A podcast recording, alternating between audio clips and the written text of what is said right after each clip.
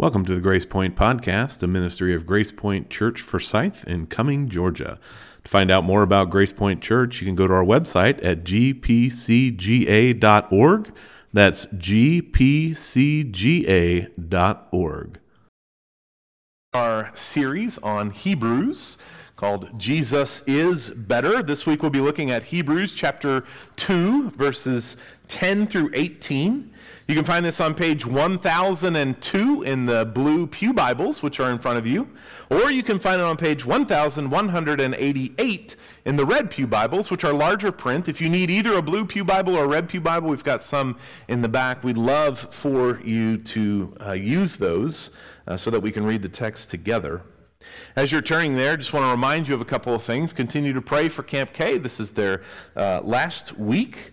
Uh, also, we have a community group coming up next Saturday.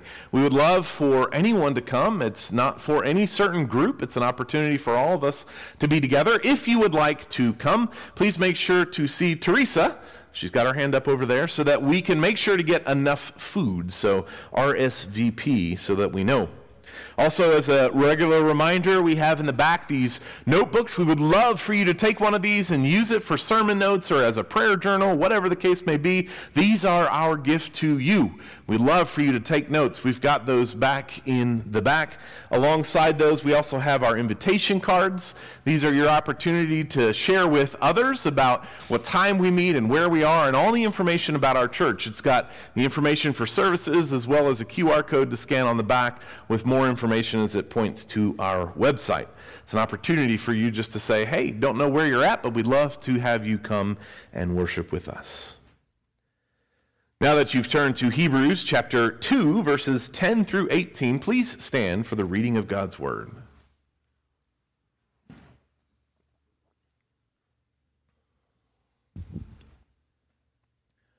Hebrews chapter 2, verses 10 through 18. For it was fitting that he, for whom and by whom all things exist, in bringing many sons to glory, should make the founder of their salvation perfect through suffering. For he who sanctifies and those who are sanctified all have one source. That is why he is not ashamed to call them brothers, saying, I will tell of your name to my brothers in the midst of the congregation. I will sing your praise. And again, I will put my trust in him. And again, behold, I and the children God has given me. Since therefore the children share in flesh and blood, he himself likewise partook of the same things, that through death he might destroy the one who has the power of death, that is, the devil, and deliver all those who, through fear of death, were subject to lifelong slavery. For surely it is not the angels that he helps but he helps the offspring of Abraham. Therefore, he had to be made like his brothers in every respect, so that he might become a merciful and faithful high priest in the service of God, to make propitiation for the sins of the people. For because he himself has suffered when tempted, he is able to help those who are being tempted. Father, we thank you for this text. We thank you for what it tells us about how Jesus is better. We thank you that he is the author and perfecter of our faith. And we pray that we would fix our gaze on him. In Jesus' precious name we pray. Amen. You may sit down.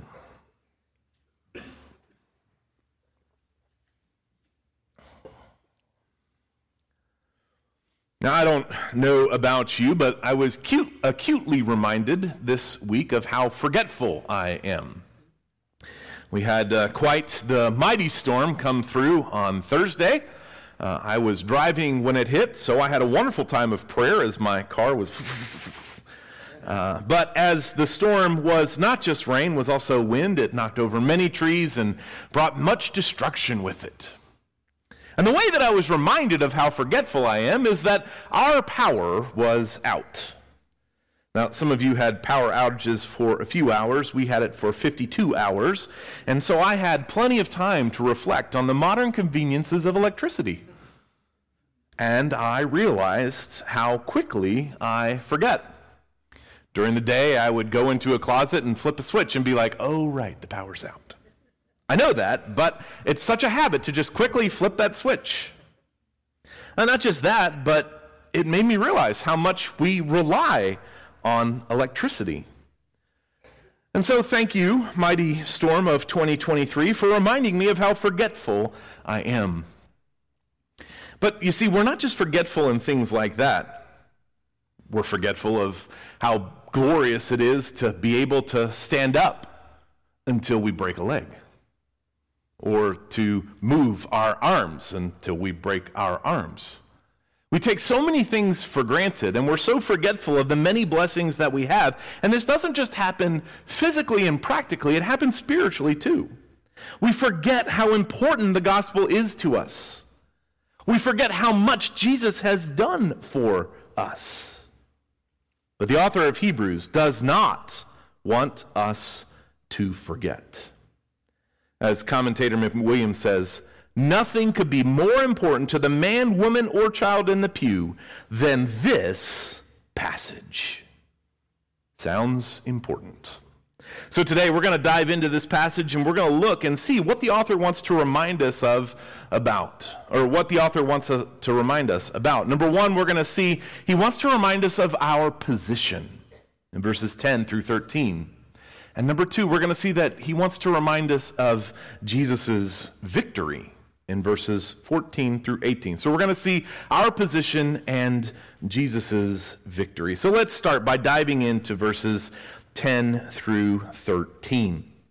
Before we do that, it's important for us to remember that anytime we read the scriptures, we have to say context is that's right, context is king. And what that means is that when we open the Bible, we have to understand who wrote the letter, who did write it to, what was going on at the time, and what has been said. I don't often say this, but sometimes when we go through these sermons, we forget what was said right before this section. And so, as we've been going through the book of Hebrews, we've already seen many times how Jesus is better. And last week in verses 5 through 9, we saw Christ's humiliation and exaltation for his people. He was humiliated in that he came down to be like us, made man, God, and man suffered as we suffer, was tempted as we are tempted, died on our behalf, and was exalted. And he did that for us and ultimately for God's glory. If you look back at verse 9, it says this But we see him for a little while, who, who was made lower than the angels, namely Jesus crowned with glory and honor because of the suffering and death, so that by the grace of God he might taste death for everyone. Jesus was humiliated and exalted for us to bring God glory. And so that's where we are in Hebrews. And now in verses 10 through 18, we're going to see the answer to the question well, why did Jesus suffer? Verse 9 sets it up that he did suffer, he did become humiliated, he did come down to earth. He was not only persecuted while he was alive, but he suffered death. And so now the author of Hebrews is going to answer the question why? So as we start, we look at verse 10, and there's so much in verse 10. There's so many deep truths in verse 10. Number one, we know this was not an accident. God had planned this from eternity past. We know throughout Scripture that God is sovereign, that big theological word. That means he knows everything. Nothing surprises him. And since God is sovereign, Christ's life and death were a part of his plan. Look at verse 10. For it was fitting that he, for whom and by whom all things exist, in bringing many sons to glory, should make the founder of their salvation perfect through suffering. God did these things intentionally. Nothing was an accident. Christ's suffering and death achieved God's plan and achieved the restoration of all things. This was not unexpected. If you go all the way back to Genesis chapter 3, in Genesis chapter 3, we see the fall. After God has made all things and drawn us into his presence, Adam and Eve sin. They break God's command and separate themselves from God. And in Genesis 3, God comes and finds them and starts to hand out the curses for breaking his law. And in verse 15, in speaking to the snake and speaking to the devil, he says, I will put enmity between the woman and between your offspring and her offspring. He shall bruise your head, and you shall bruise his heel. We've talked about this before in our sermons on the overview of Scripture. This is known by theologians as the proto-evangelion, or euangelion. Proto meaning first, like prototype, the first type. Euangelion is the Greek word for gospel. So Genesis 3:15, right after we fall, God makes the promise that it will be fixed. It will be repaired. God has a plan, and he's had that plan all along. And verse 10 reminds us of that, that this is not, unex- or this is not unexpected, it is a part of God's plan.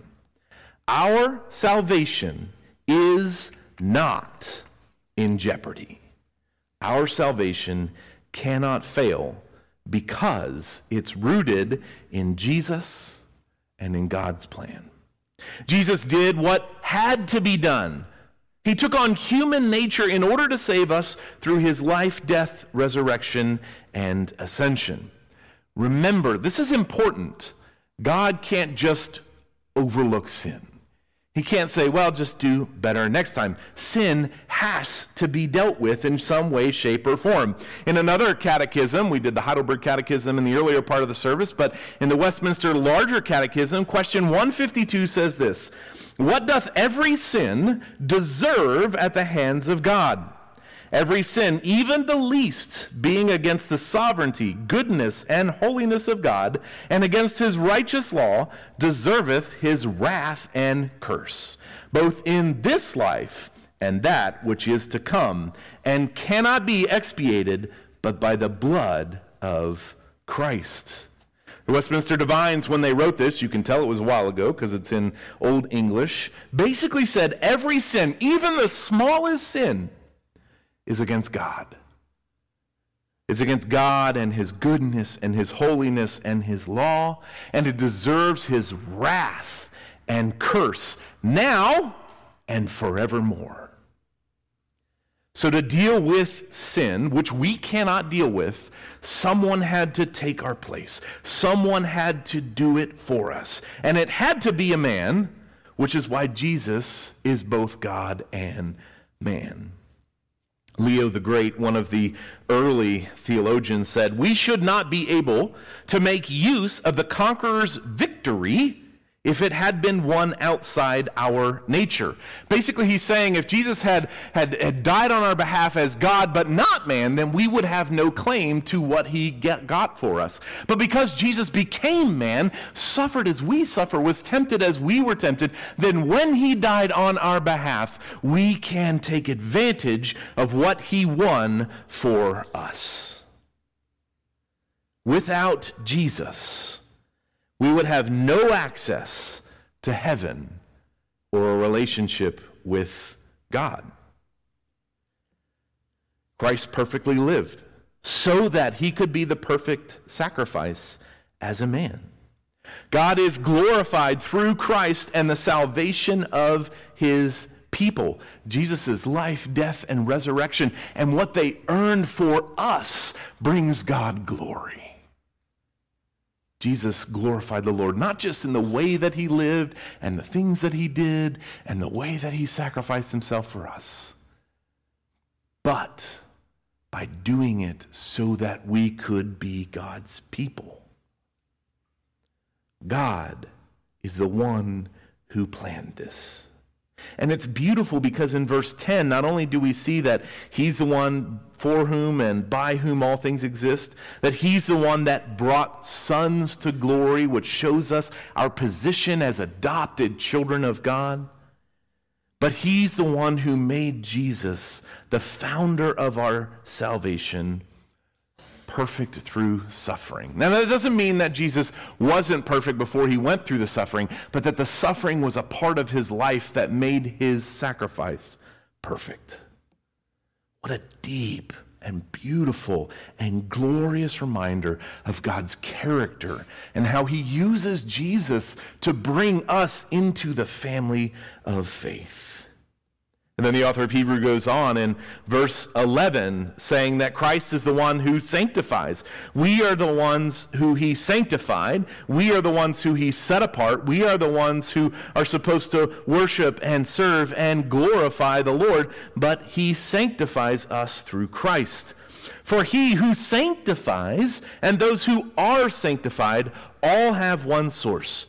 That is why he is not ashamed to say, to call them brothers. So Jesus, the one who sanctified, and the one who's the ones who are sanctified, we are brought glory to God because of what happened.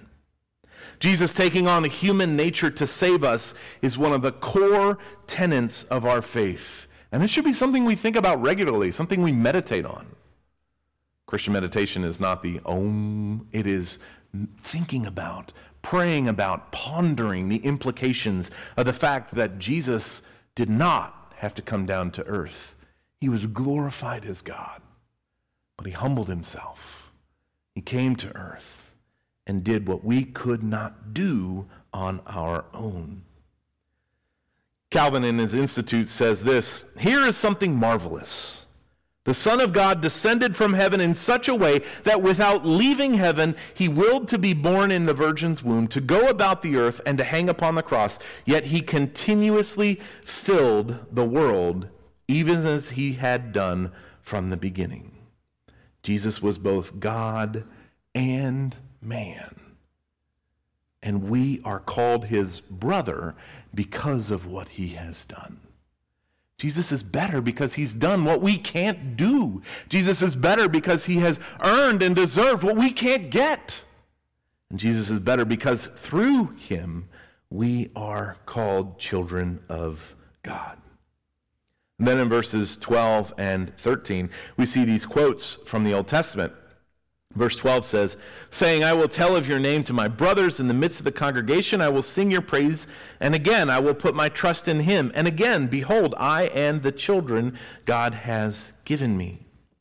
In verse 12, in the beginning of verse 13, we see Psalm 22, verse 22 quoted Christ shares our humanity, and therefore we are brothers with Christ. Context is?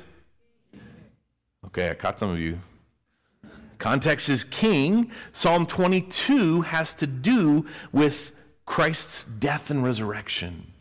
As we look at Psalm 22 deeper in Scripture, it is affiliated with Christ's death and resurrection. And so we're being reminded that we are brothers to Christ because of his death and resurrection.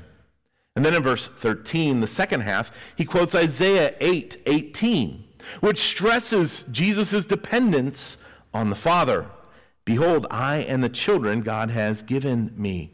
Jesus is dependent upon God to bring us into his presence. I like how verse 10 and 13 both bring our adoption and our sonship to the foreground. They remind us of our position as Jesus' people. Christ's humiliation was for us.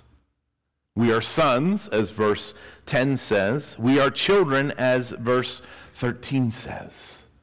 Brothers of Jesus, children of the Father. And these quotes, Psalm 22 and Isaiah chapter 8, remind us, remind us as the readers, remind us as the hearers of the author of God's faithfulness to his covenants. His covenants are his promises to us. And from the beginning, where we saw that proto evangelion, he has promised us over and over and over again that he is there for us. And these quotes remind us as listeners that God not only made those promises, but he kept those promises and is keeping those promises. God has given us his promises, and he is keeping them too. And notice in verse 12 and 13, we also see the image of our Savior. He is our high priest leading his people in songs of praise. Look back at verse 12. I will tell of your name to my brothers. In the midst of the congregation, I will sing your praise. What is Jesus doing with us as the new brothers of His and adopted children of God? He is leading us in praising the Lord for what the Lord did through Jesus. That's our position. Now let's look at Christ's victory in verses 14 through 18. Christ's death not only atones for our sin, which means it pays the price for our sin, but Christ's death also defeats the devil.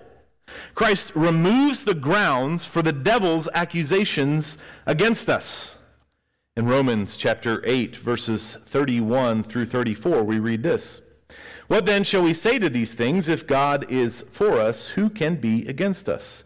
He who did not spare his son, but gave him up for us all, how will he not also with him graciously give us all things?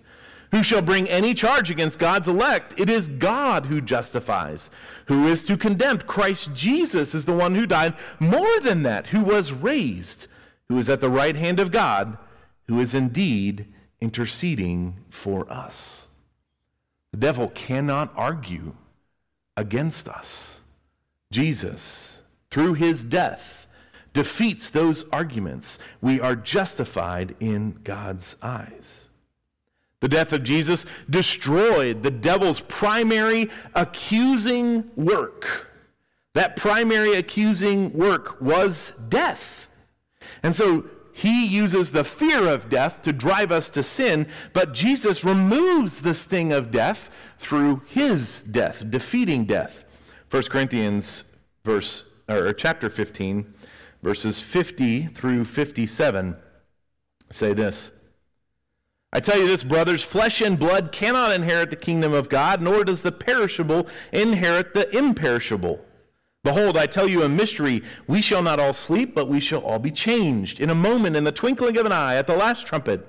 For the trumpet will sound, and the dead will be raised imperishable, and we shall be changed. For this perishable body must be put on the imperishable, and this mortal body must put on immortality. When the perishable puts on the imperishable, and the mortal puts on immortality, then shall come to pass the saying that is written Death is swallowed up in victory. O death, where is your victory? O death, where is your sting? The sting of death is sin, and the power of sin is the law. But thanks be to God who gives us victory through our Lord Jesus. We have no reason to fear death as believers. Because in Jesus, Christ has victory over death. What a glorious and wonderful promise that is for us. How can we do anything but praise his name? 1 Timothy 1 8 through 10 says this. Now we know that the law is good if one uses it lawfully, understanding this, that the law is not laid down for the just, but for the lawless and disobedient, for the ungodly and the sinners, for the unholy and the profane, for those who strike their fathers and mothers, for murderers, for the sexually immoral, men who practice homosexuality, enslavers, liars, perjurers, and whatever else is contrary to sound doctrine, in accordance with the gospel of the glory of the blessed God, which I have been entrusted. The Lord tells us that through Christ we are made whole. And this brings to mind the idea of death. So when we go to a funeral of a Christian brother or sister, it is appropriate for us to have sorrow for not being able to see them again, for missing them. But we don't mourn as people who have no hope.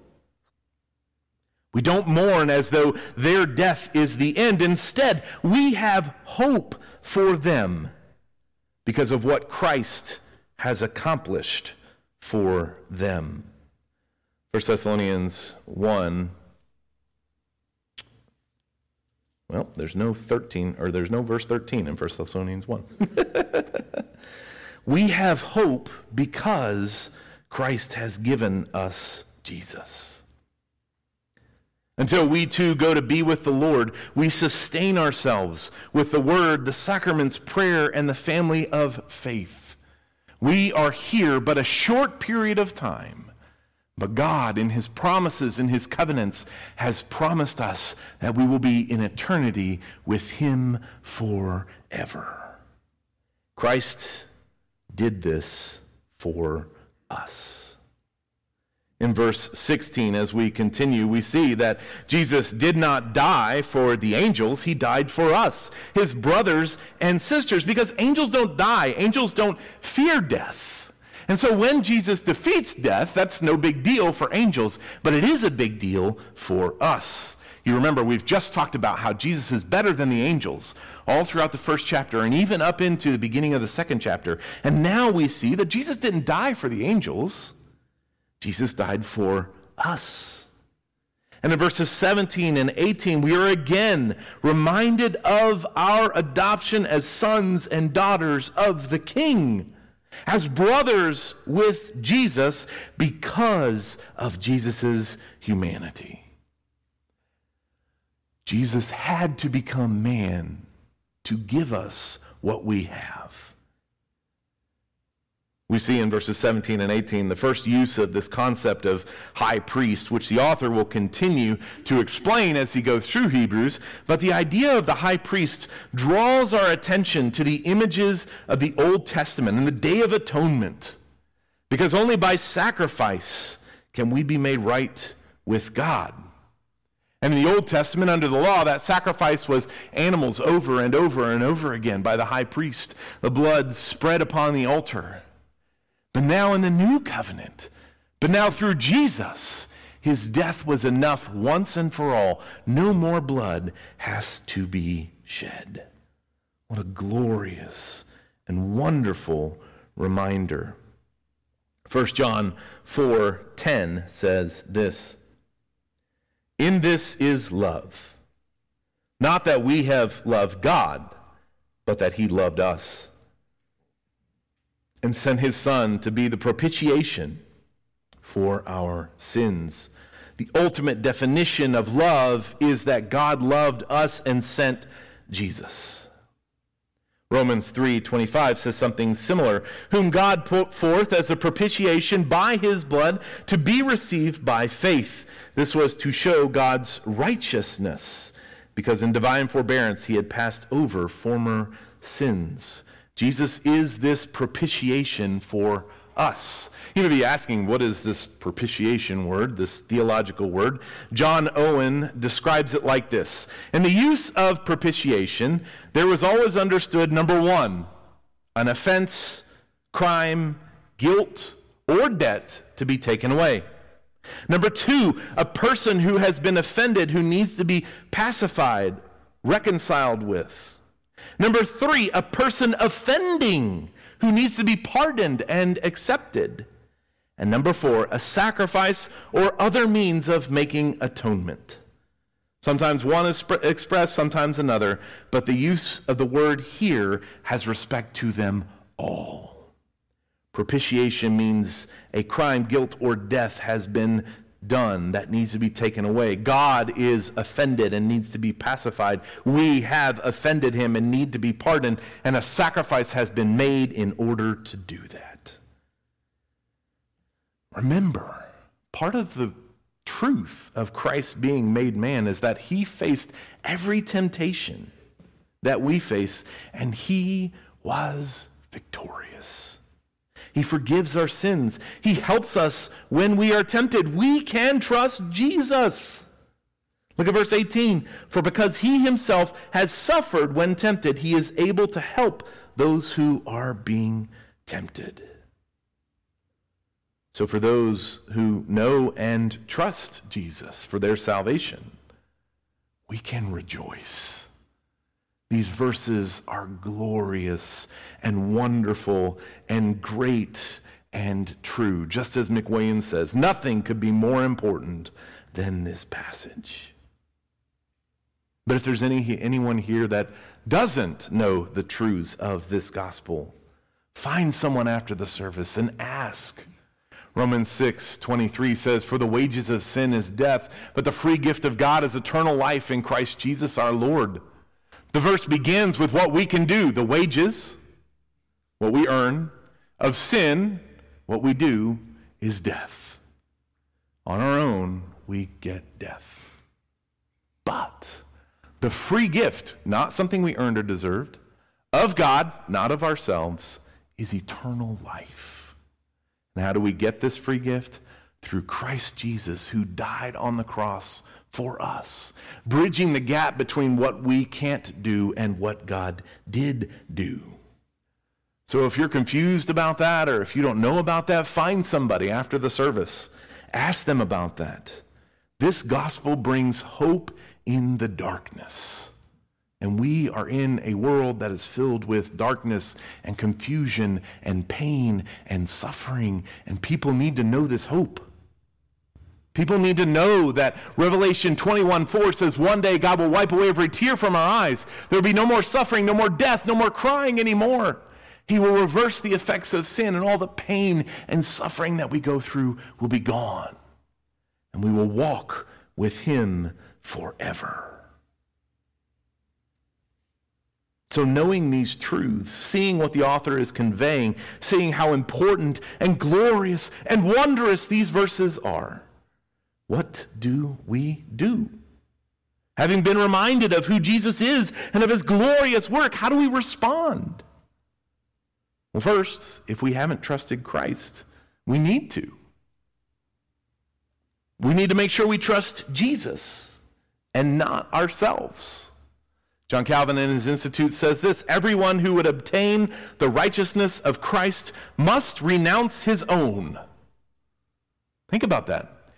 If you want the gift that God is offering, if you want the righteousness that God is offering, you have to let go of your desire and ability to try and earn or deserve it because you can't. And in order to get this, you have to let go of this. The first thing we have to do is trust in Jesus and not ourselves. The leaders are reading through uh, The Trellis and the Vine, a book on discipleship, and I really appreciated one of the things that he says in here. He points out that uh, Paul, throughout his ministry, talks about the ways that we are supposed to act, not because we can earn or deserve, but because of what Jesus has done. Philippians 3, 1 Corinthians 4, 1 Corinthians 10, 1 Thessalonians 1 all show an imitation of Jesus. Paul is copying Jesus, and we are called to copy Paul. We are called to live like Christ, imitators of the Lord. The authors say it is worth stressing that Paul wants them to imitate not only his doctrine, but also his way of life. Paul never acts from, Paul never abstracts ethics from doctrine because a right understanding of the gospel always leads to a changed life a right understanding of the gospel always leads to a changed life. A right understanding of what Jesus has done and has earned for us and has given to us as a gift leads to a changed life.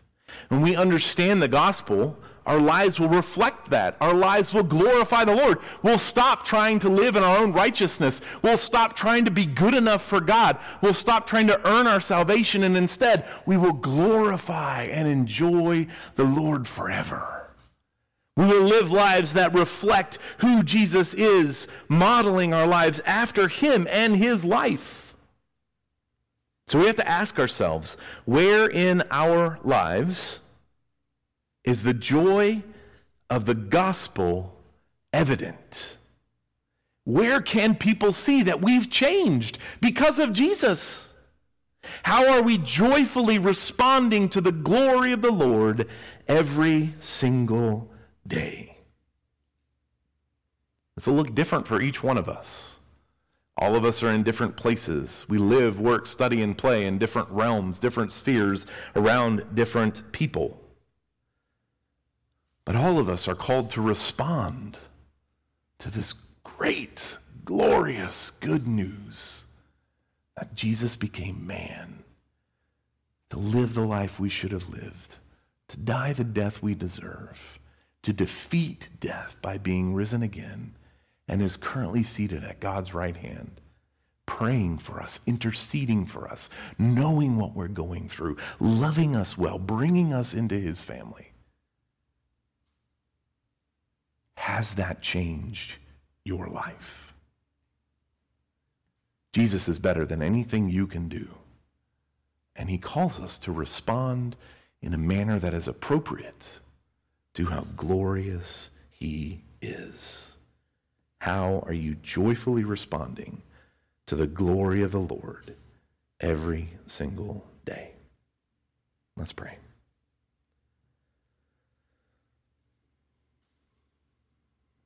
Father, we thank you for this text. This text that McWilliams says nothing could be more important than this text. This text that reminds us of who Jesus is.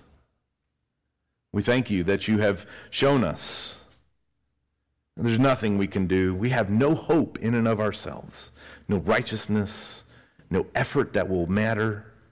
But because of Jesus, because Jesus became man, we are called his brothers. We are called your children. So, Father, we pray that you would help us to glorify you, to honor you, to live lives that joyfully respond to the glorious gift of your gospel. Father, we pray that we would not forget what you've done in and through us. Metaphorically speaking, Father, put the power out in our life so that we stop being lazy, so that we stop being forgetful, so that we stop re, uh, depending upon ourselves. And instead, Father, give us this right understanding of the gospel that leads to a changed life. Father, we thank you so much that Jesus is better. Because even though many of us still try to do what only He can do, we know that He did it. And He has given us that gospel grace. So let us live lives in truth of that grace. In Jesus' precious and holy name we pray. Amen.